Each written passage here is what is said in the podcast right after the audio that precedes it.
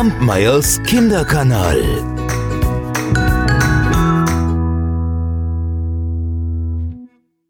Es war einmal ein Mann, der hatte drei Söhne. Und von denen, da galten die beiden Ältesten als klug. Der Jüngste aber, ach, der wurde verspottet und verachtet, und alle nannten ihn, ihr ahnt es schon, genau, nannten ihn Dummling. Tja, eines Tages, da sollte der Älteste in den Wald gehen, um ein bisschen Holz zu hauen. Und damit es ihm auch unterwegs gut gehen sollte, da gab ihm die Mutter einen Korb mit und darin war ein schöner Kuchen und eine Flasche Wein. Und als der Älteste jetzt im Wald unterwegs war, da begegnete ihm mit einem Mal ein kleines graues Männchen. Guten Tag, gib mir doch bitte ein Stück Kuchen und, und, und lass mich einen Schluck von deinem Wein trinken, ich bin so hungrig und durstig. Naja, aber der Älteste war ja wie gesagt, ein kluger Bursche, und so sagte er, wenn ich dir von meinem Kuchen und meinem Wein gebe, dann habe ich ja selber nichts. Also, verschwinde, geh deiner Wege. Und so ließ er das Männlein stehen und ging fort. Schließlich begann er einen Baum zu schlagen, aber es dauerte nicht lang. Da traf er mit der Axt seinen Arm. Und so musste er heimgehen und sich verbinden lassen. Tja, Darauf ging der zweite Sohn in den Wald. Und die Mutter gab auch ihm einen Korb, leckeren Kuchen und eine Flasche Wein. Dem begegnete ebenfalls das kleine graue Männlein. Bitte, gib mir doch ein Stück Kuchen und ein bisschen Wein. Ich bin hungrig und durstig. Was? Wenn ich dir was gebe, dann, dann, dann bekomme ich selber viel weniger. Nein, verschwinde. Tja, und so ließ er das Männlein stehen und ging fort. Als er sich schließlich am Baum zu schaffen machte, da dauerte es nicht lang, und er traf mit seiner Axt sein Bein, und so musste er nach Hause humpeln und sich das Bein verbinden lassen. Da sagte der Dummling, Vater, lass mich doch hinausgehen, und ich werde Holz hauen. Och, sagte der Vater, wenn's doch deine beiden schlauen Brüder schon nicht geschafft haben, hm, du verstehst doch nichts davon, bleib hier. Aber der Jüngste bat so lange, bis der Vater ihn schließlich gehen ließ. Die Mutter, die gab ihm auch einen Kuchen, der war allerdings aus Asche gebacken. Und statt Wein bekam er saures Bier. Und als nun der Jüngste in den Wald kam, da begegnete ihm auch das kleine graue Männlein. Gib mir doch zu essen und zu trinken, ich bin so hungrig und durstig. Na ja, sagte der Jüngste, wenn's, wenn's dir genehm ist, Aschekuchen zu essen und, und saures Bier zu trinken, bitte, dann will ich das gerne mit dir teilen. Und dann setzten sie sich, und als der Dummling seinen Kuchen herausholte, da war es kein Aschenkuchen, sondern ein leckerer, köstlicher Kuchen, und das saure Bier war zu einem guten Wein geworden. Und da aßen sie und tranken. Und hinterher sprach das Männlein, du hast ein gutes Herz. Hm? Wer so großzügig mit den anderen teilt, ich will dir Glück bringen. Dort drüben steht ein alter Baum. Wenn du den umhaust, wirst du in den Wurzeln etwas finden. Und dann verabschiedete sich das Männlein und verschwand. Der Dummling ging hin und hieb den Baum um. Und da saß in der Wurzel eine Gans. Und diese Gans, die hatte Federn, die waren aus reinem Gold. Der Dummling nahm die Gans heraus, klemmte sie sich unter den Arm und ging seiner Wege. Jetzt war es mittlerweile schon dunkel geworden, da kam er an einem Wirtshaus vorüber und, und so beschloss er dort zu übernachten. Der Wirt, der hatte drei Töchter. Und die sahen die Gans, und die glänzte doch so, und sie waren neugierig, was das für ein wunderlicher Vogel ist. Und sie hätten gerne eine von den goldenen Federn gehabt. So dachte die Älteste bei sich, oh, ich werde gut Acht geben, es wird sich schon eine Gelegenheit ergeben, diesem Vogel eine Feder auszuziehen. Und als der Dummling nun die Feder auf seinem Zimmer ließ und hinunter in die Stube ging, um etwas zu essen, da schlich sich die Älteste auf seine Kammer, fasste die Gans beim Flügel, aber statt ihr eine Feder herauszuziehen, blieb ihre Hand am Gefieder kleben. Es dauerte gar nicht lang, da öffnete sich die Tür erneut und die zweite Schwester kam herein, denn die hatte den gleichen Gedanken gehabt und wollte sich auch eine goldene Feder holen, aber kaum hatte sie ihre Schwester angefasst, so blieb sie ebenfalls hängen. Tja, und jetzt kam die dritte. mit der gleichen Absicht. Und die anderen, die schrien, bleib weg, um Himmels willen, bleib weg. Ja, aber da dachte die dritte, warum soll ich denn wegbleiben? Hm? Die anderen beiden wollen sich die Federn holen und ich soll wegbleiben? Nein, nein, nein, nein, nein. Und so berührte sie ihre Schwester und blieb hängen. Tja, und so mussten sie die ganze Nacht auf der Kammer festgeklebt an der Gans verbringen. Am nächsten Morgen, da nahm der Dummling die Gans unter den Arm und ging davon. Und er kümmerte sich nicht um die drei Mädchen, die die ganze Zeit hinter ihm herlaufen mussten. Immer links und rechts genauso wie er. Und als sie eine Weile gegangen waren, da begegnete ihnen der Pfarrer. Und als der Pfarrer das sah, der da rief aus, also schämt ihr euch denn gar nicht, ihr garstigen Mädchen, ihr könnt doch diesem Burschen nicht hinterherlaufen, das schickt sich doch nicht, hört auf damit. Und dann fasste er die Jüngste an der Hand und wollte sie zurückziehen. Ja, aber kaum, dass er sie angefasst hatte, da blieb er ebenfalls hängen und musste hinterherlaufen.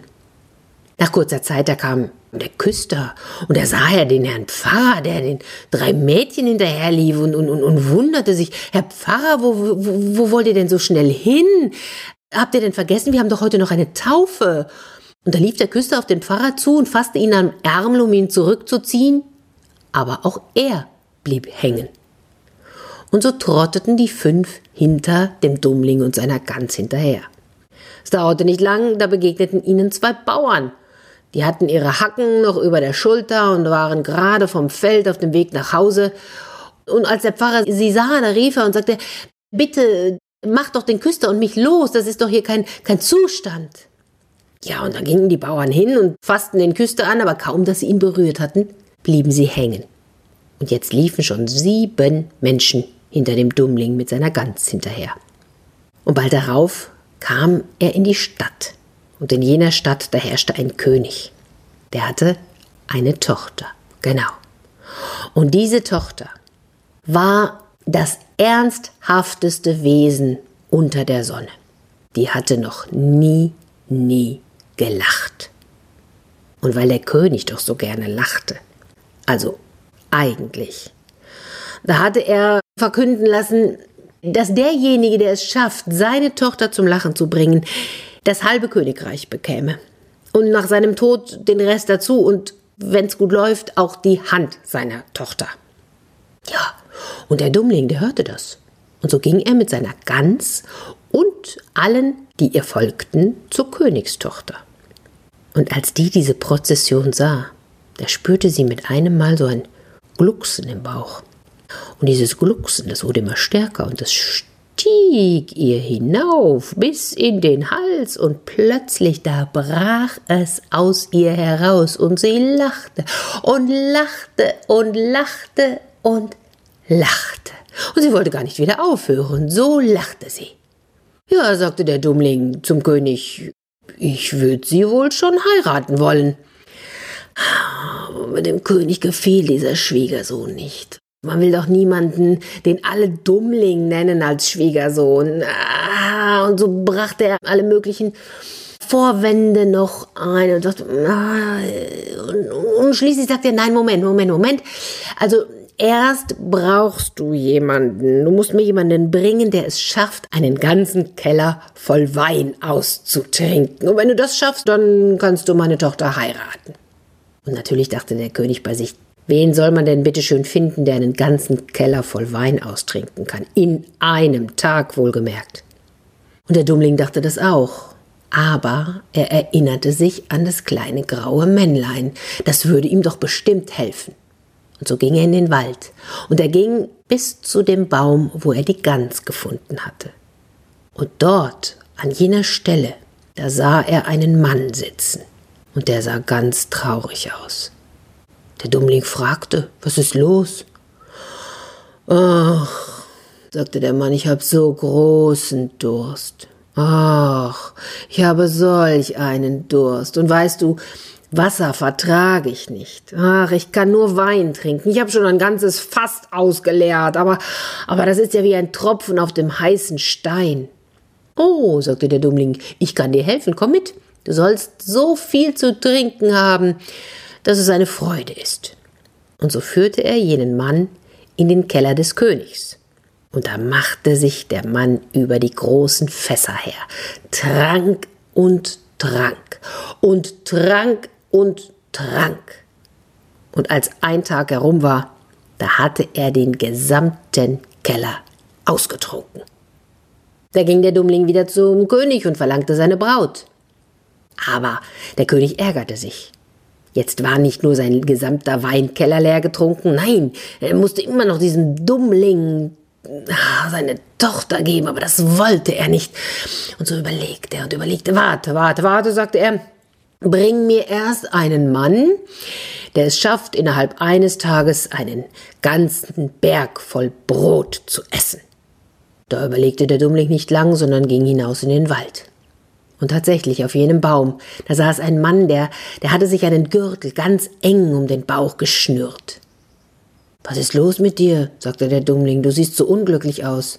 Ja, sagte der Mann, du glaubst gar nicht, was für einen Hunger ich habe. Ich habe schon einen ganzen Ofen voll Brot gegessen, aber, aber wenn man so großen Hunger hat wie ich, oh, mein Magen ist leer und ich muss ihn schon mit einem Gürtel zuschnüren, damit ich nicht vor Hunger sterbe.